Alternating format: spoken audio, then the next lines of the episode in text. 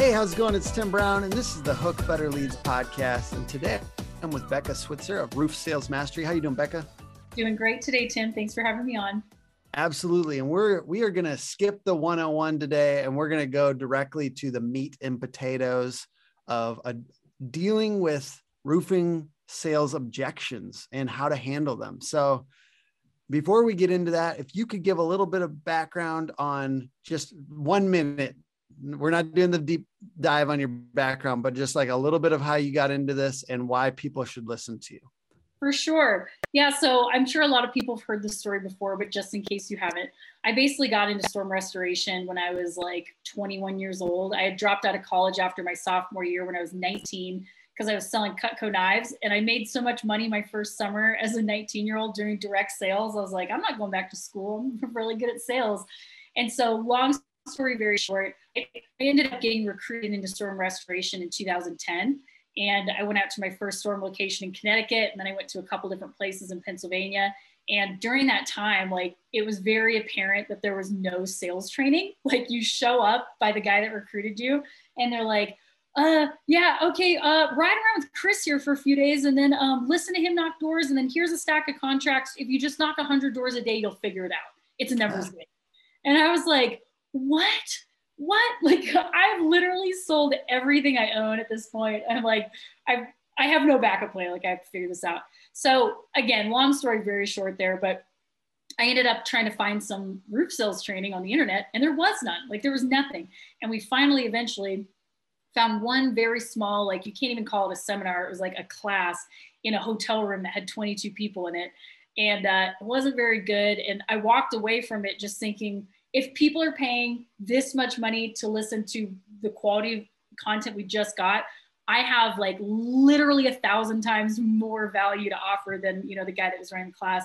So I created Roof Sales Mastery. I wrote my ebook, and I created six different online programs for recruiting salespeople, training salespeople, supplementing insurance claims using Xactimate, and managing a sales team, stuff like that. So that's what I do now. Um, I've been I launched Roof Sales Mastery back in 2014, and that's my baby.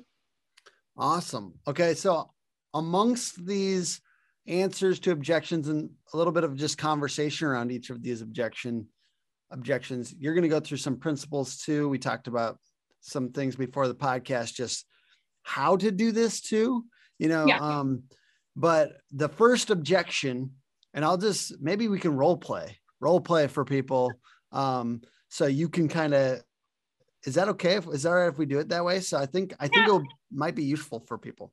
Well, um, and the first thing, like, let's lay a foundation for kind of handling any objection. Yes, like, please. Not just the specific ones, because yes, of course, we can give everybody a line for each yes. objection that you get. However, if you don't really understand as a salesperson what an objection really is, where it's coming from, and how to handle it on a fundamental level, you're gonna have a you're gonna have trouble just connecting with customers. And so, mm. The first thing is, uh, to me, an objection is really your customers answer in this moment based on the limited information that they have. Mm-hmm. And what I mean by that is if they have all the information, like think about if you're selling a storm damage roof, it's a no brainer, right? By all intents and purposes, it's like you have damage, it's covered by your insurance, all you have to pay is your deductible, it should be a slam dunk.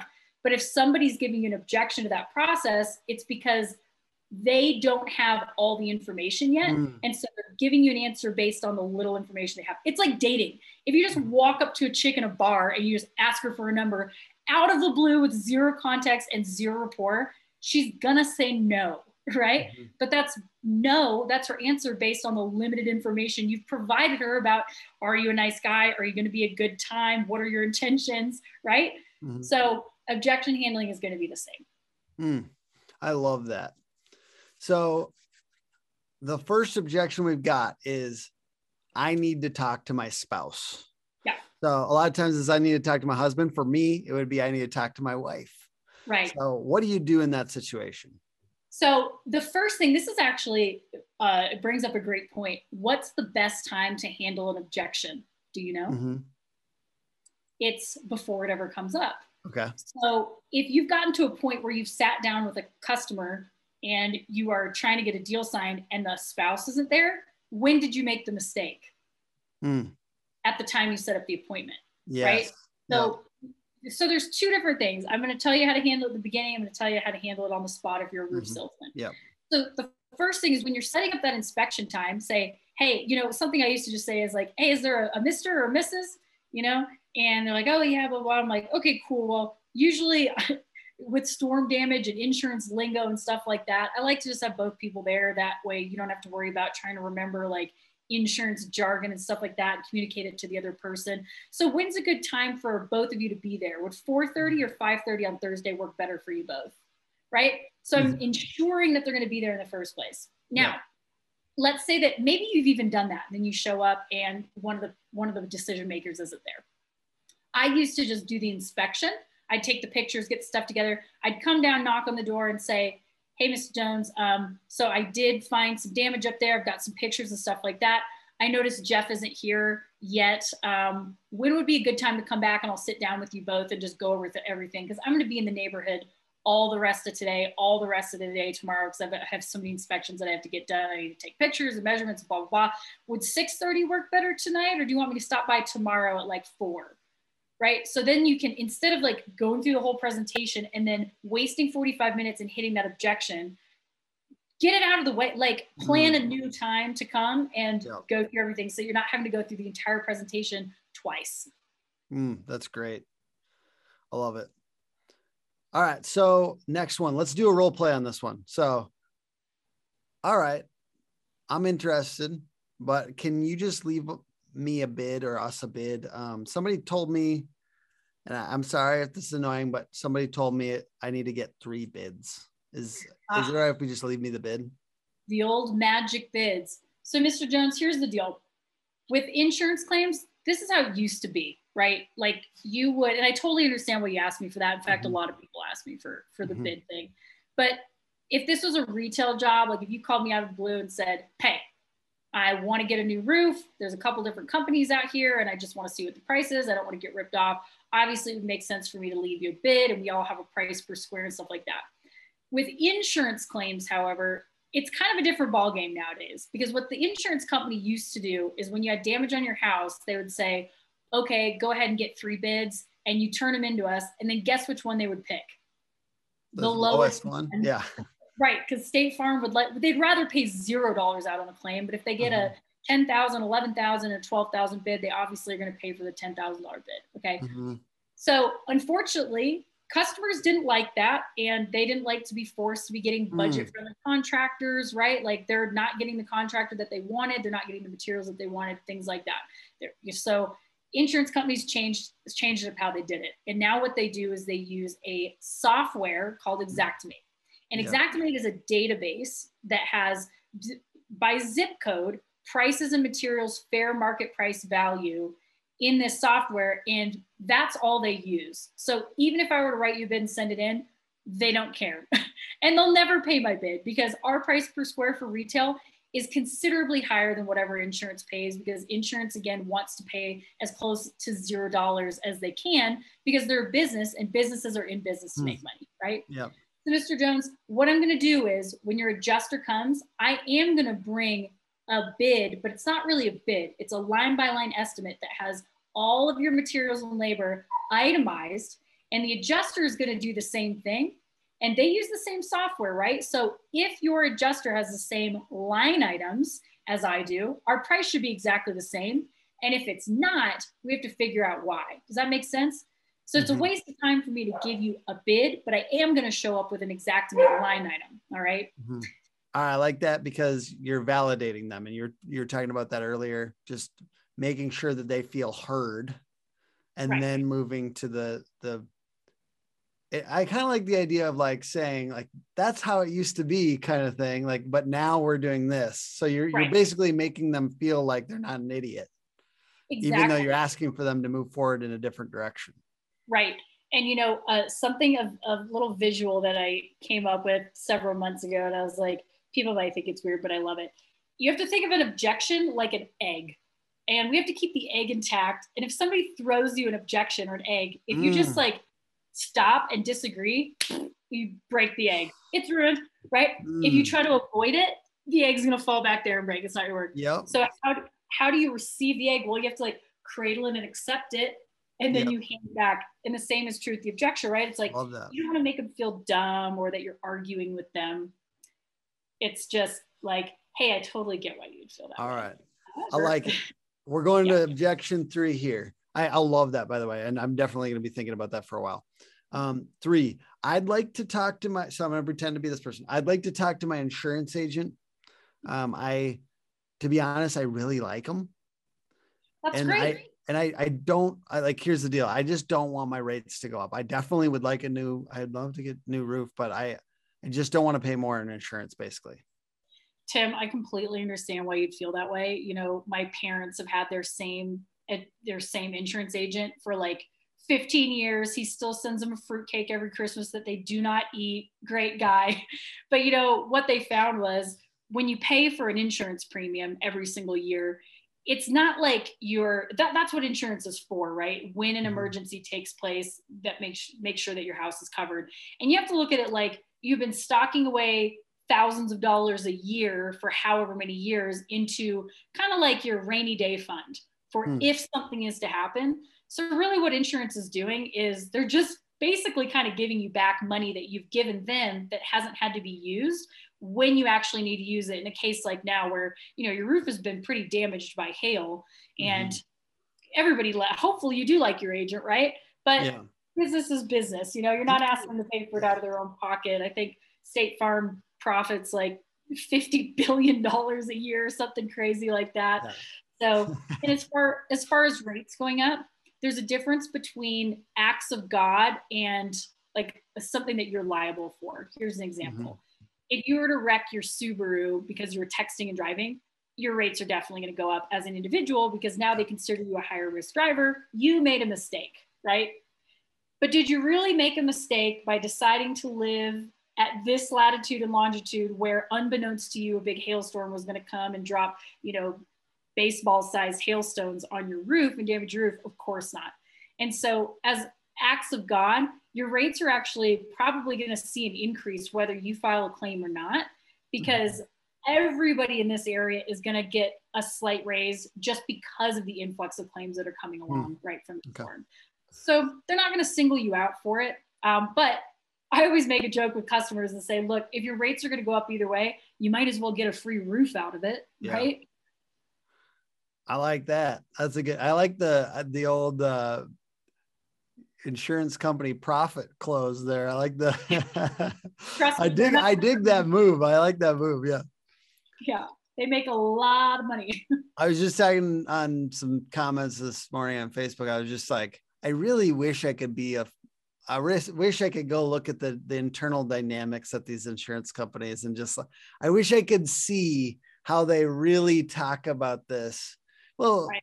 we we all have our i mean i'm i'm tainted i obviously am rooting for the roofing companies who are finding legitimate damage and yeah anyways um but i'm curious though because maybe they're not as bad as we think sometimes i don't know who knows I can't remember now. I need to look it up. I almost want to just hop on Google really fast and look, but look at like a year like Hurricane Katrina hmm and see how much money State Farm or Allstate profited even on a year like that, where there Yeah. was total like just entire homes, yeah thousands and thousands and thousands completely demolished, and they still profit like it's ridiculous. I, I can't remember the figures, so I don't want to spitball, but you should look it up. Whoever's Yeah. listening, just look up the year, whatever Yeah. Hurricane Katrina was. Do you remember what year that was? It was a while Uh-uh. ago. yeah it's been a while But look Probably up. like 2007 or something like that Geez, yeah, I know it was a long time ago, but look Yeah. at what the profit margin was, and they'll be like, Hmm. "What?" Yeah. Yeah i'm very very curious. I just i gotta know. I gotta learn more about these people. Um anyways all right next objection. Okay. I'm interested in this roof. I'm curious. I know some people in this industry in this business. I'm just curious will you eat my deduct like would you i don't think they'd say eat. Um would you would you guys be open to paying my deductible So, Tim, as much as I would love to be able to do that and put a thousand bucks in your pocket, here's how the deductible works. So, what happens is your insurance company and you have a policy, which is basically a contract, right? And what the deductible is, is they say anything above and beyond your deductible amount, we will pay for in the case of a loss, right? So here's what happens. What they used to do, and I literally write it out like this this is the most valuable thing a roofer can take away from doing their, their storm restoration uh, presentations. What they used to do is they would say, okay, you've got damage, all right? We agree. And you, let's say it's to cost $10,000 to fix. Let's just make it easy numbers. And you've got a thousand dollar deductible. And I know this is probably backwards, but what can you do? So what the insurance companies used to do is say, okay, well, that means we owe you $9,000 because you're responsible for your deductible. And so $10,000 is what's going to fix your house. And they'd write one big check for $9,000 and say, here you go, go fix your roof. Unfortunately, what do you think some people did with one big fat check for $9,000? Any guesses? Drugs. A lot, so much cocaine that even Charlie Sheen was honestly astounded. And or Harley Davidson, big vacation, go to Vegas, new boobs, yeah. whatever, right? Or they would find two chucks in a truck that comes by and goes, well, we'll do it for seven thousand mm. dollars, and you don't have to pay your deductible, and then you can pocket two thousand. We don't care. Well, insurance companies got kind of tired of paying for people to not get their roof done, so they started doing it differently. Same ten thousand dollar claim, same deductible. That's still the part you're responsible for. Okay, same nine thousand dollars that they're willing to pay out. However, they'll do something new. One, they put the mortgage company on the checks because the mortgage company is technically like the owner in the home and has the interest in the home. Okay. So they have to sign off on it because let's just say, God forbid, this home ever went into foreclosure. They don't want to have a home that they need to resell that also has hail damage on the roof siding, gutters, and all this stuff. Okay. So what they do is they give you check number one. That's called the actual cash value, the ACV. You're going to see this on your paperwork when it comes. Mm. And this is like how to calculate this is basically like roughly what your house is worth, the actual cash value of the roof right now with the damage, with the age and, and, and wear and tear and all that stuff. They're going to give you that check and go, go get started, get a contractor, get your materials, put your deposit down, whatever. They're going to hold on to the rest, the 3000 here called depreciation. Now, this isn't like a car, okay? If you had a Honda Civic that was 10 years old, you're just never going to see that money again, right? They're not going to give you that money back. But on a, a homeowner's policy, this is called recoverable depreciation, but they're not going to give you this until the work is done. Hmm. So here's where the deductible thing, okay, we're going to tie this all together. So let's just say that at the end, I ate your deductible, which really doesn't even make sense. Okay. But basically, the only way that I could do that is if I send in paperwork that is false that says I charged you $10,000 when I only charged you nine? Because if I send in an invoice for $9,000, right? If I don't, if they said it was supposed to be 10 and I only charged you nine because I so called ate your deductible, it'd be $9,000, correct? You following me here? Mm-hmm. Yep. So if I send this $9,000 invoice into your insurance company and I tell the truth, here's what they're going to say. Oh, well, we already paid you $6,000 up front you're responsible for your deductible. So that's 7,000. They're going to send you $2,000 of the depreciation and they're going to hold on to the other thousand and hmm. say, mm. thank you very much. You're our new favorite customer. Thank you for saving us $1,000 to add to our $50 billion in profit this year. Yeah. Right. Yeah. So what I'm getting at here is the only way that it is possible for me to get away with eating a deductible is sending in fraudulent paperwork committing insurance fraud to your insurance company.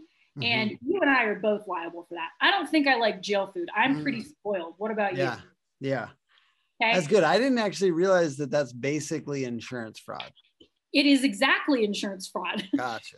Because you're sending in a false invoice. You're lying mm. to the insurance company and saying, oh, yeah, we charge 10, but you only charge nine so that the insurance company pays for something that they didn't actually owe for. I gotta tell my I gotta tell my friend who owns that that other roofing company. Now, um, okay, none of none of our clients do that. I was just still in the role play. All right. A lot of people still do because here's the thing, Tim. Yeah. It's a really competitive market. Yes. And a lot of roofers think that the only reason that people sign with them is price because they're not good salespeople. Yeah. They're not good at communicating their value, building their value. Yeah. They're not confident enough and convicted in the value that they're offering to explain that process that I just did. Mm. I've never once had to eat a deductible. Mm. And I've sold millions of dollars in roofs. And I have so many testimonials of my clients who will send me emails and stuff and say, I can't believe it. Like I'm in San Antonio, Texas or Houston, Texas. Texas is like the state where if you don't eat deductibles, you can't compete. That's what everybody thinks. And they're like, this works because you're actually get what most roofers do is they're just like, well, that's that's insurance fraud, and we're not going to do it. Well, yeah. guess what? Speeding is against the law too, but we all do it, right? Yeah. So you have to explain to them this way, like yes. show them where like yes. here's why. Don't use it. Know. Don't use the against the law thing as much. Do yeah. Give them the reason why they wouldn't want that to be the case either. Right. Cocaine's okay. against the law too, but we've all had a night in Vegas. yes. All right. Let's get to the next one here. I don't actually think I have damage. So, Mr. Brown, I completely understand why you'd feel that way. And honestly, you might be right. There might not be damage. But have you had like a storm restoration expert up on the roof yet? I have kind of looked up there. I mean, I didn't get up there, but I did look and I don't really see any issues. And with the steepness of your roof, I really wouldn't recommend getting up there. You no. know, it's not worth like your spine or your hip or anything like that. Mm-hmm. So here's the deal when a storm hits your roof like this, if it was like a tornado or a hurricane, it'd be pretty obvious, right? Like you would have shingles missing, sticking up, there'd be shingles in the yard, there'd be debris. But hail damage is not quite as obvious as wind damage. Okay. Because mm-hmm. here's what happens you have asphalt shingles up there, and basically they're made of that thin layer of asphalt that's covered in the granules. And the granules are the part that, that they really serve two purposes. One, give it color, make it pretty. And two, it protects that asphalt from being exposed to the sun. So when hailstones come down and hit your roof, here's what happens. They come down and they leave an impact, okay? Because they're falling from like 30,000 feet in the sky, they're balls of ice. They come down, they hit the roof, they bounce off. So unless you're gonna have like bowling ball sized hail, which they sometimes get. It's not going to blow a hole through the, your mm. roof or your decking. You're not going to be getting leaks and stuff today, tomorrow, next week, or even next month in mm-hmm. most cases, but it leaves these bruises all over the shingles. And it's just like if you were to punch me in the arm, please don't for this demonstration. but if you were to punch me in the arm right now, nothing would be there, right? If I went and told the police you punched me, they'd be like, yeah, okay. But tomorrow or the next day or the day after, what's going to be there? Mm-hmm. Big blue bruise is going to start to show up. Okay. But yep. it's not right away. So shingles are the same way. Stuff hits your roof and eventually it knocks those granules loose. And after you get sun, wind, rain, sleet, snow, heating, cooling, heating, cooling, mm-hmm. stuff like that, eventually they start to wash away. Well, now every single place that a hail, hailstone hit your roof, this might take six months or a year, but now you've got all this exposed asphalt. You ever seen an asphalt driveway? People redo those like once every two years, right? And those are like this thick. It's because mm-hmm. the sun just chews it up. So now that those granules are gone, you've got these spots where you've got this much asphalt showing through. Now you can see where damage starts to actually show up, right? So yeah. it's pretty normal that as a homeowner, you might just look up at the roof, look at your ceiling, and go, well, I don't really see any stains.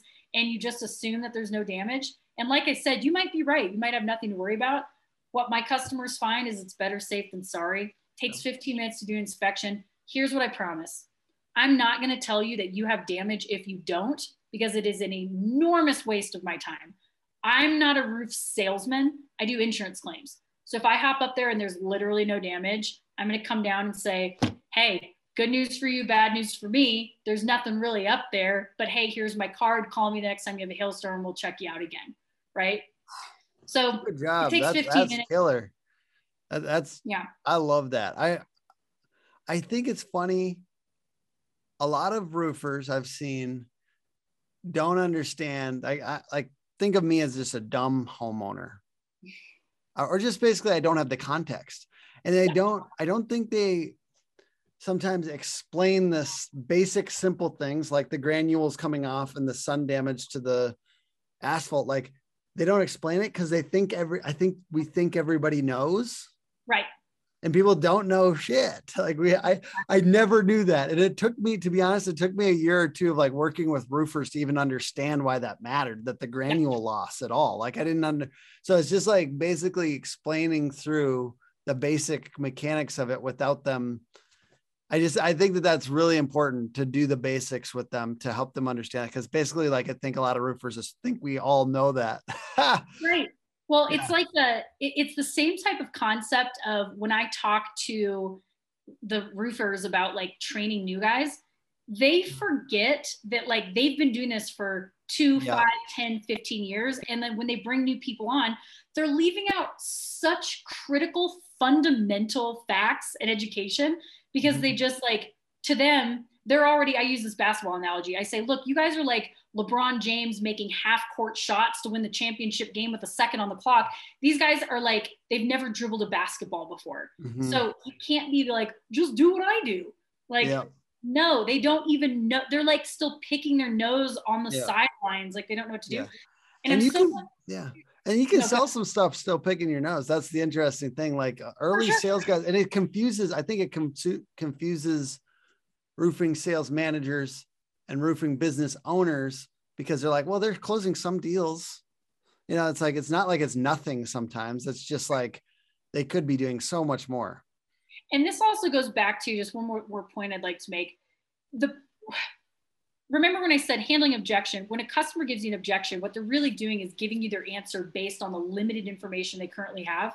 When you told me I don't have any damage, that was your truth in the moment because you mm-hmm. didn't have all this other information. Yeah. So a good salesperson is going to be basically what I'm doing is I'm giving you the information that you don't yet have so that you can make a new decision based on your new level of understanding. Mm, that's good. Okay. So it's like, hey, I totally get why you think that. In fact, most people would think that because, but then I'm giving you real facts and now it's like let's reassess and yeah. make a new decision moving forward mm. right it's just a really good way to think about sales in general i mean this applies to our business too so i'm thinking okay um this next one i'm gonna i'm sending my your notes that you gave me before in the chat just a refresher for the things you said here but i this last this second to last one you said you don't necessarily always have like a so we're not going to role play it because you said there's not really a, a big solution. Like we're not going to all of a sudden break through this one, but it's we just want to think about it. Right. And how do you how do you respond in that moment? And can you talk through some of the other principles at least um, around the way you're hearing objections and stuff? so we talked about this a little bit earlier and i said you know there's there's one or two that i think stumps pretty much everybody most of the time because there is no magic bullet for it. And that's like the either the i'm just not interested is one of them. And then the okay well let me think about it like the skeptical person. And the truth is if somebody tells you like there's a one size fits all to, to answer that that's just bs like there is no one size fits all but if I've up to this point, if somebody says, let me think about it, it's because we've gone through some steps here already, right? Like mm-hmm. that's not when you're going to get right off the bat. You've already laid a foundation. You've discussed some information about whatever it is that's going on. You've asked some questions. You've probably even handled a couple objections up until this point. So at this point, I would probably try to dig a little bit deeper. Like, okay, what is it that they want to think about, right? So I would say, Tim, I get that. Like, anytime you're in a position where it's like something feels, you know, could be salesy or I'm like, well, I don't really totally get what's going on here, or I don't want to be on the hook for something that I don't totally understand. I get it. I like to just be able to chew, digest, maybe do a Google search on this person, make sure they're real. But let me first ask you a question. Do you understand, like, did I do a good job explaining the process of like how the insurance claim works and how what hail damage is and why it's better to kind of get on it sooner versus later? Yes. Okay. So you get like, it's basically a no brainer. If you have damage up there, insurance will pay for it. And if they agree that they're, you know, that they're going to pay for it, then all you're on the hook for is your deductible, which is pretty mm-hmm. awesome because it's like 99% off. Yes. So let's say we went through all the way through that process. What else is there that maybe makes you feel a little bit hesitant? Is there anything else you have questions about right now? Just want to look up your guys' Google reviews and I don't know, like I'm just trying to make sure that I'm dealing with a reputable company. You seem awesome, but I just want to make sure that the company like stands behind the work and stuff like that. Tim, I don't blame you one bit. In fact, uh, that's probably one of the most important things that you do. And honestly, if you'd done this before I came, if there's any way that you'd known that I was coming, this probably would have saved us this entire 30 minutes conversation because you would have seen all our reviews and been like, this is the person, this is great. I totally get it. I don't eat at a restaurant or stay at a hotel or go to, I don't do anything without looking at Google reviews first because I just want to make sure, like, do other people think this person's good? So I tell you what, here's my card look up our company. You can check our testimonials there. And I tell you what, this is your phone number, right?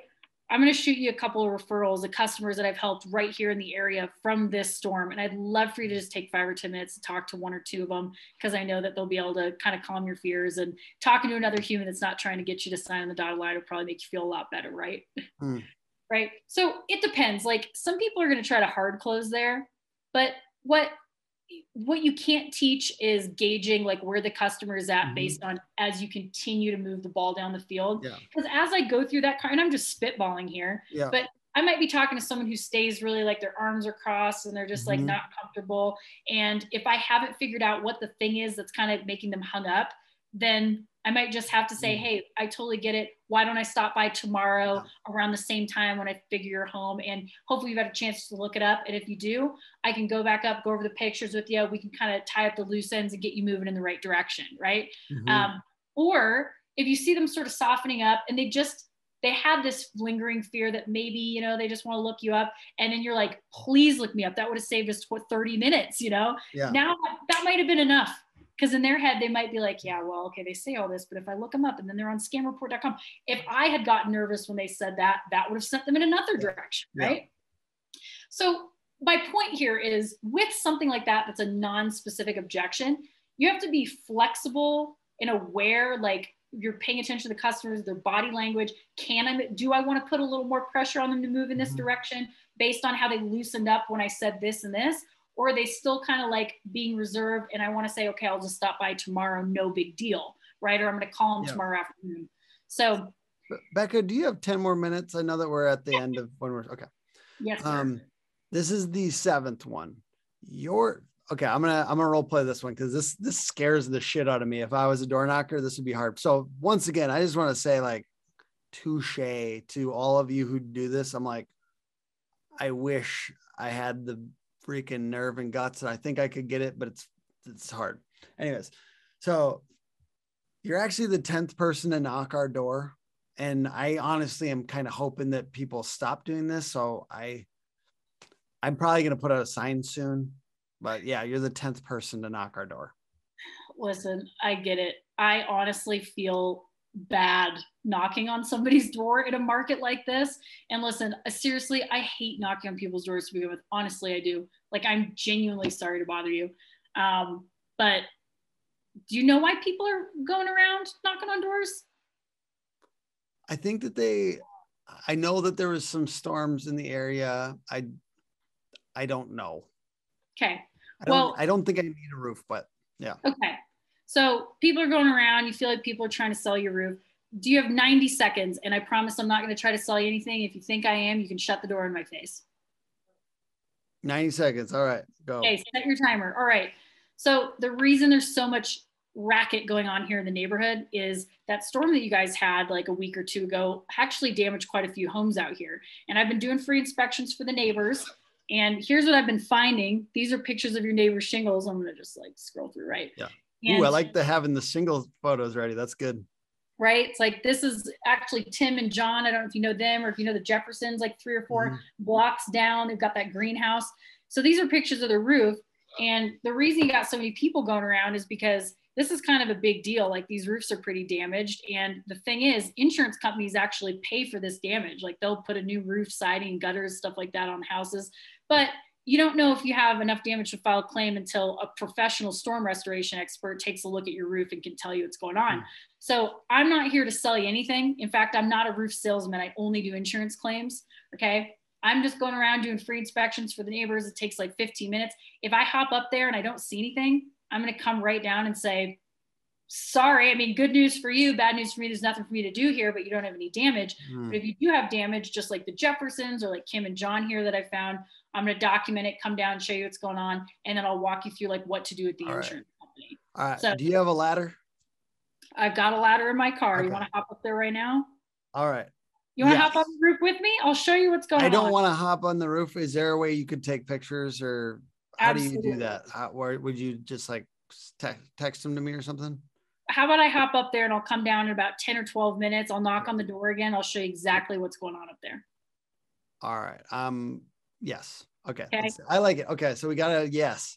Um, lot I, it has to do with your, your personality too, right? Like just if you can, and I know it's difficult when people are in that mood where they're they're already answering the door with a little bit Yeah. of like, you know, abrasiveness, but if you can connect with them, and that's why it takes like patience and try not to be reactive and like really relating, be like, dude, listen, I know I'm like, I I hate to knock on your door. Like I know I hate it, right? And you're genuine about it, then they might soften and like listen to you. mhm. I dig it. Okay. And I, I like this before we started. You just talked about regulating your state. I think that that would be the hardest part for me if I was door knocking because I like literally get thrown off when people are mean. Oh, I'm yeah. A sens- I'm a sensitive person. So like, how do you coach people? Let's let's end on this. How do you coach people on staying in the zone Yeah. when douche over here and Karen over here throw bullshit at us? Like how do Right. we how do we cleanse ourselves and get back in it? So this is a great one. So when we talk about regulating your state, everybody's been there, right? I've been there too. And by the way, it just ha- even to this day, I've been doing sales since I was 19 years old. That's like almost 14 years. I don't know how old I am anymore. 14 years, I think, right? And even to this day, if I do a sales call with a contractor and they're like kind of being a dick to me, it'll throw me off sometimes, right? Mhm. So there's there's different layers to this. The first thing is as, as a base, you need to have a foundation of conviction of what you're doing is a good thing, Mm, right? If you don't have that first, it doesn't Mm. matter what lines you have or what advice I give your analogies, it ain't gonna work for you. You have to feel so confident and like secure that I'm knocking on somebody's door right now because I'm offering them like a really awesome opportunity. If you mhm. don't have that, you're gonna have a hard time. So if you need help, let's just remember the facts here. You are offering a product to people who already need it because a storm messed up their house. Their insurance company is going to pay for it. So they're not even paying for it except for just their deductible. It's like a 98% off deal. Where else are they going to get a deal like that? And hopefully you love yourself and you think and truly believe that them interacting with you is going to be like a fun part of their day because you're fun, Mm. you're entertaining, you're providing a ton of value. Okay. So let's get on to the actual door knocking. Even then, when somebody knocks, you know, answers the door and they're kind of being abrasive or they're rude or they're like rushing you or whatever, the first thing is regulating your state. And when we're doing that in the moment, that means like trying to prevent a physiological response where your heart's beating out of your chest, your mouth's getting really dry, your hands are sweating, and your ears are Mm. getting red, right? Because once that starts happening, it's kind of like when you're in an argument with your boyfriend or your girlfriend, right? And as soon as that starts happening, nothing productive is going to happen. You're going to be, if now it's an argument, right? The same type of thing happens at the door. And it's not necessarily an argument, but you start getting in like this flight or flight kind of response and it's very reactive instead of calm. So, one thing that really helped me, and I love to share this analogy, I hope that it really helps everybody that's listening, is if you were, if you could imagine that when you're knocking on these doors, instead of showing up as like a salesperson, you got your clipboard and your lanyard or your iPad, right? And you're like, here's like a. Instead of doing that, what would it be like if you were just a big dumb construction worker? And instead of a hailstorm that happened, let's say that a tree fell down on the telephone wires or the electrical wires or something in the neighborhood and it knocked out power in a bunch of the houses and you're there to work on the lines until they're fixed and it might be a couple days before everything's totally back to normal okay? Hmm. and you knock on the door and what you're just doing is like a psa it's a public service announcement. And you're saying hey i'm super super sorry to bother you and you're there with your you know hard hat on and your orange vest or whatever you're like hey i'm sorry to bother you here um, this big tree fell like two blocks down and it's messed up the power grid in the whole neighborhood I'm here with, you know, such and such construction group. We're working on it. And your power might be going in and out for the next like two or three days while you're working on it. But I just wanted to stop by and see what's going on with yours. Have you noticed anything? And then just apologize, like, you know, it's we're, we're working on it, but it's going to take a couple days. So we fix it. How you would have, you would not feel any nerves doing that, would you? Mm-mm. No. Because you, you're just giving them information. Yeah. Yeah. What's what's different about giving them that message about something that's relevant that's going on in their neighborhood that you're there to help them with compared to you're knocking on their door because a hailstorm hit the roof and they might have damage. It's literally the exact same thing. Hmm. So if it helps, I've had clients literally put on like a reflective neon yellow vest while they knock because mm. it helps them get in that space and it also mm. helps the way that they're received at the door, Huh. right? Yeah. so apply that mindset. That's the first thing. And then the other thing is when you reach an objection how to de-escalate it the first thing you want to do is just agree with whatever they said. It doesn't matter if it's absolutely outlandish. They might say like well you look like you're probably an alien and uh, i don't i don't try i'm a real paranoid guy and i just don't trust you and i'd be like dude i get it i agree i have like a large head Yeah. for my body size Yeah. and I'm very pale. I do Yeah. sort of look like I came out of the X Files.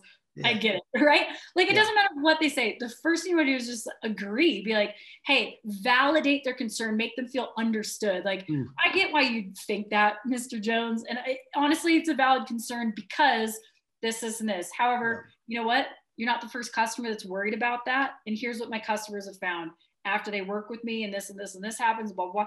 So you go through like third party stories. Okay. Yeah. But that just helps them feel like, okay, like they're listening. They listened to my concern.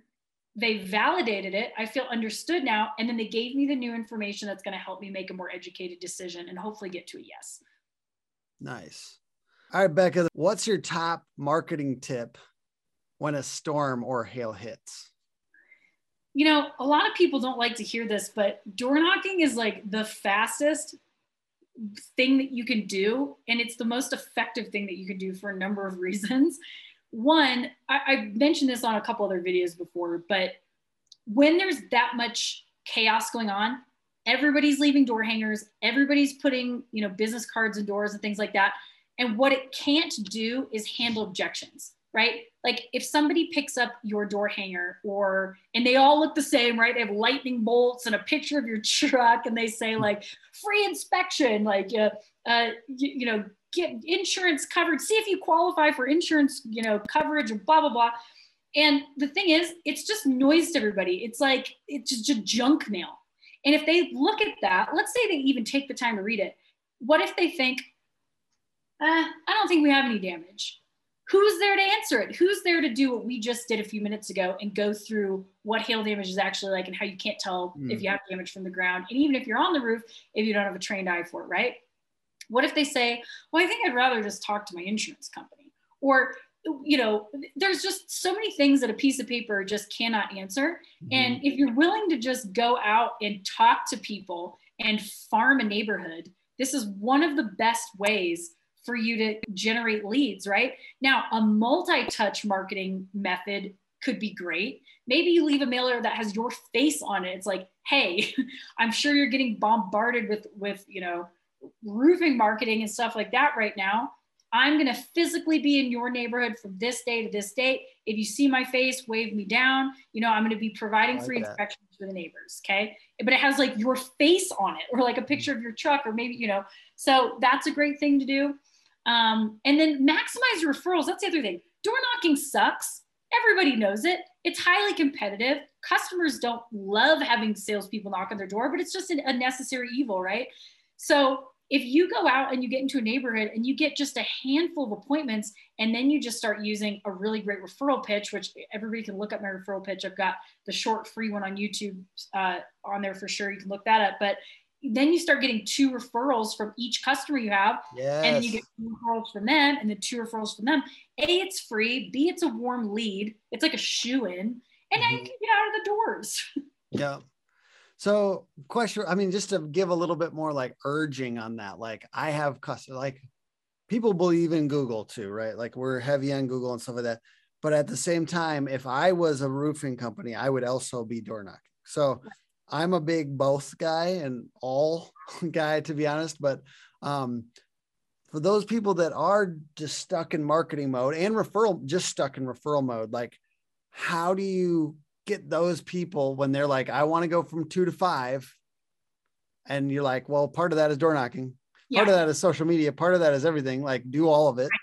How do you get those people to move and actually get them out of this mode of I'm stuck in, I'm only going to be marketing guy? Right.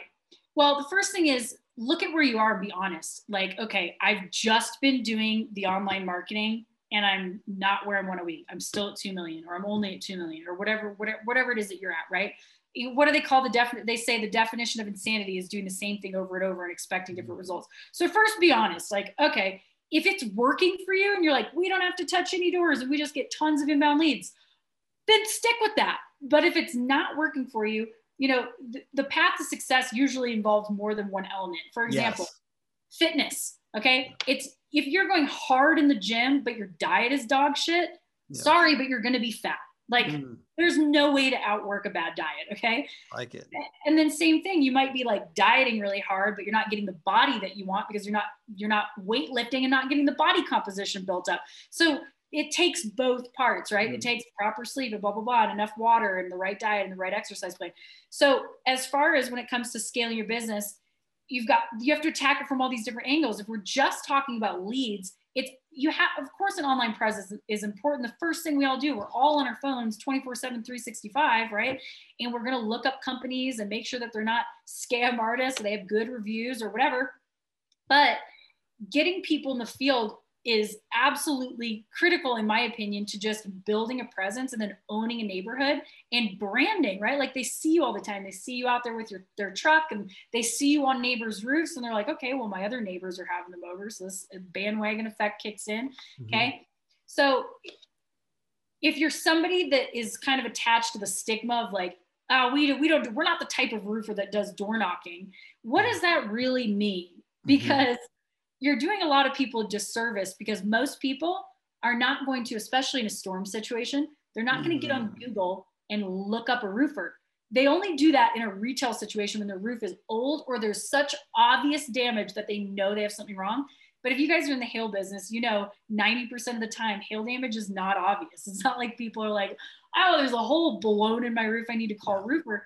So if you're relying on the internet for that, you're missing a large chunk of customers that need you physically to show up on their doorstep, whether they like it or not, and have a conversation where you educate them, handle their objections, and actually physically get on and look at the roof. So mm. don't be against it. I think Tim, a lot of people are just not good at door knocking and it makes them really nervous. And so, and they just think, well, everybody hates it. So they just write it off entirely. But these huge companies that do like 20, 30, 40 million, they've got an army of canvassers deployed mm-hmm. in the neighborhood as, as yeah. when the first hailstone hits. Yep, that's a very good point. Okay, so my next section is talking about answering the phone. So a couple of the first questions are like how quick how quick should you answer the phone? So actually let's do rapid fire on this and then I'm going to edit it down. So how quick should should a roofing company answer the phone? ASAP. Yeah answer right away. Like if I'm trying to, if I'm in that moment, I'm finally with my busy day as a homeowner trying to call the plumber and the plumber doesn't answer, guess what I do? I call the next plumber on the mm. list yeah. right after because I'm trying to get it resolved right then. What should be the tone and the demeanor for people handling the phones for your roofing company? I honestly think, I mean, you want to be professional, but in a way that's personable. Like, hey, you know, it's it's Beck at ABC Roofing. How can I help you today? And they're like, hi, uh, hi, blah, blah, blah. And I had a story, blah, blah. I'm like, cool, absolutely. Well, we can help you with that. Can I get your name? Oh, that's Tina. I'm like, Tina, nice to hear from you. I'm glad you gave us a call. We're happy to help you out. You know, it's like you want to be happy that they called, but get to the point and you want to control the conversation to make sure you're mm. getting the appointment and you're not sitting there getting stuck into a long story that is irrelevant until you show up at the house. Mm, agreed. How do you extract the right information and how long should you have them on the phone? So, we were talking about the concept of like, you want to treat phone calls like you treat an interview. like if you're running an interview for hiring somebody for your company and they're the ones asking all the questions, you've lost control of the conversation. A, B, they're now interviewing you, and this is probably going to go on for 40 or 50 or 60 minutes, and you just don't have time for that.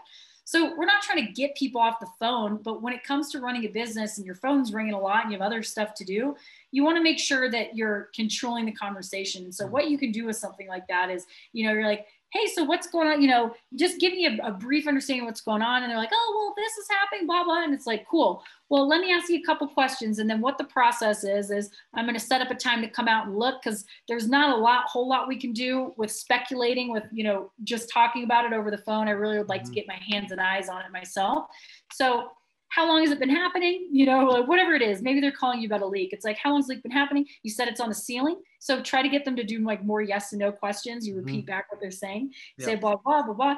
Okay. And have you had anybody look at it yet? I'll be the first one. All right. So I'm going to pop over at this time. Does that work for you? Yes. Okay. And when I get there, any other questions you have, just write them down a piece of paper here so you don't forget. And when I show up, we can cover them when I get there. Mm. Like that's a really easy way yep. to do it what do you think about like length of a call like what's your ideal length are you trying to make it longer to get familiarity or are you trying to keep it somewhat tight so this depends on the context of the situation right like is this just an inbound call where somebody wants to let's say it's an inbound yeah like inbound lead and they just want you to come and maybe look at their roof or maybe they yes. have a roof or something like that yeah. Yeah. i mean the phone call really doesn't have to be what you you want it to be long enough that they feel like you listened to them and you're not just like trying to show up to sell them something, right? Like, mm-hmm. but that can be done in five minutes. Yeah. You know, and if they have a lot of questions, then and it seems like okay, this is going on and on. Say, Mrs. Jones, you've got some really great questions, and I'm glad that you're that tuned into what's going on because a lot of people just have no idea. But I tell you what, this will be a lot more productive to kind of discuss when I get there when I can see it myself. Because right now I'm just kind of guessing and like yeah. kind of trying to picture what you've shown me. So is it cool if when we meet, you know, to later today or tomorrow at 4:30, we can kind of go over all these questions when I'm there in person so I can take a look at it and mm-hmm. give you a bet my best answer, right? And they're like, mm-hmm. "Oh yeah, okay," you know. So it's up to you. I mean, how much time do you have? But it really comes down to what's the goal of the conversation. Are you just trying to get an appointment time set? Are you trying to answer all of their questions before you mm-hmm. get there for some reason most people are not necessarily trying to do that but you know a five to 10 minute phone call is probably enough in most situations to just answer an inbound lead and get an appointment time set up Absolutely. to go there. I'm just of that mind that like you want to get it to the next thing. You don't want to stay on the one thing for too long, but that's my take. But um right. I like that. Man, you really given so much good stuff on this. Thank you for doing that. So how um if somebody was trying to get started with you guys if they wanted more sales training for themselves or for their team, what would be the next step? So please visit www.roofsalesmastery.com. That's where you can look at all my programs. I have six different turnkey trainings and systems for business owners, salespeople, and supplementers. So whether you're looking for a recruiting system or like sales training for your guys or supplement Xactimate training, it's all there. Um, you can check out my YouTube channel. That's where I have like my free videos, just Roof Sales Mastery. I'm on Instagram at Roof Sales Mastery, and you can always email me if you'd like Becca B E C C A at roofsalesmastery.com as well, and I will get back to you asap. So, so many of the people in the roofing Facebook groups are, are always like referring you out, and they're like, "She's the best," and this type of stuff how have you why why do people believe in your service? Like why i know you've probably helped change lives and stuff like that but in comparison with some of these other options out there not to like negatively i think they're all i like all these people. So why do people decide to move forward with your thing in comparison with some of these other options out there? I think there's a couple reasons. One, you know, I've been doing this since 2014, and the testimonials, the results based testimonials that my clients leave, like I have hundreds of reviews that aren't just like great program, you know, five stars.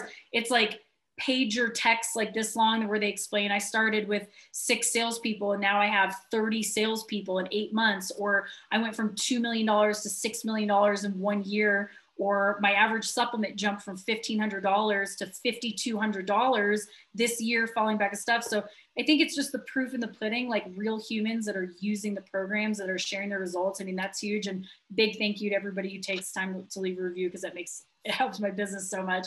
Yeah. But I think I also put out so much free content that is not just like short little snippets. Like I give away so much of my stuff for free mm-hmm. on YouTube that it helps people know that what they're buying, they're not afraid to spend that price tag and invest in their businesses because they know like if this is what she gives away for free, like I can't even imagine how good the paid content mm. is. Like that's feedback yeah. that I get yeah. a lot. And I think, you know, the feedback I've received, uh, one of the things I hear a lot is uh, the way that I put my training together, whether it's my videos or my, my written lessons, I've taken what's sometimes complex concepts for people to understand, whether it's the supplementing or closing or objection handling or whatever, and I've dumbed it down in a way that makes it really easy for people to actually understand and then use. Mm-hmm. And I think that's huge. Yeah, for sure. Trying to figure out how to get your people to use stuff, you know, like it's, yeah, that makes a lot of sense. Thank you so much um, for being on. And um, the podcast is put on by Hook Agency, Hook Agency all over social. And thank you guys for watching and listening. All right, bye. Thank you.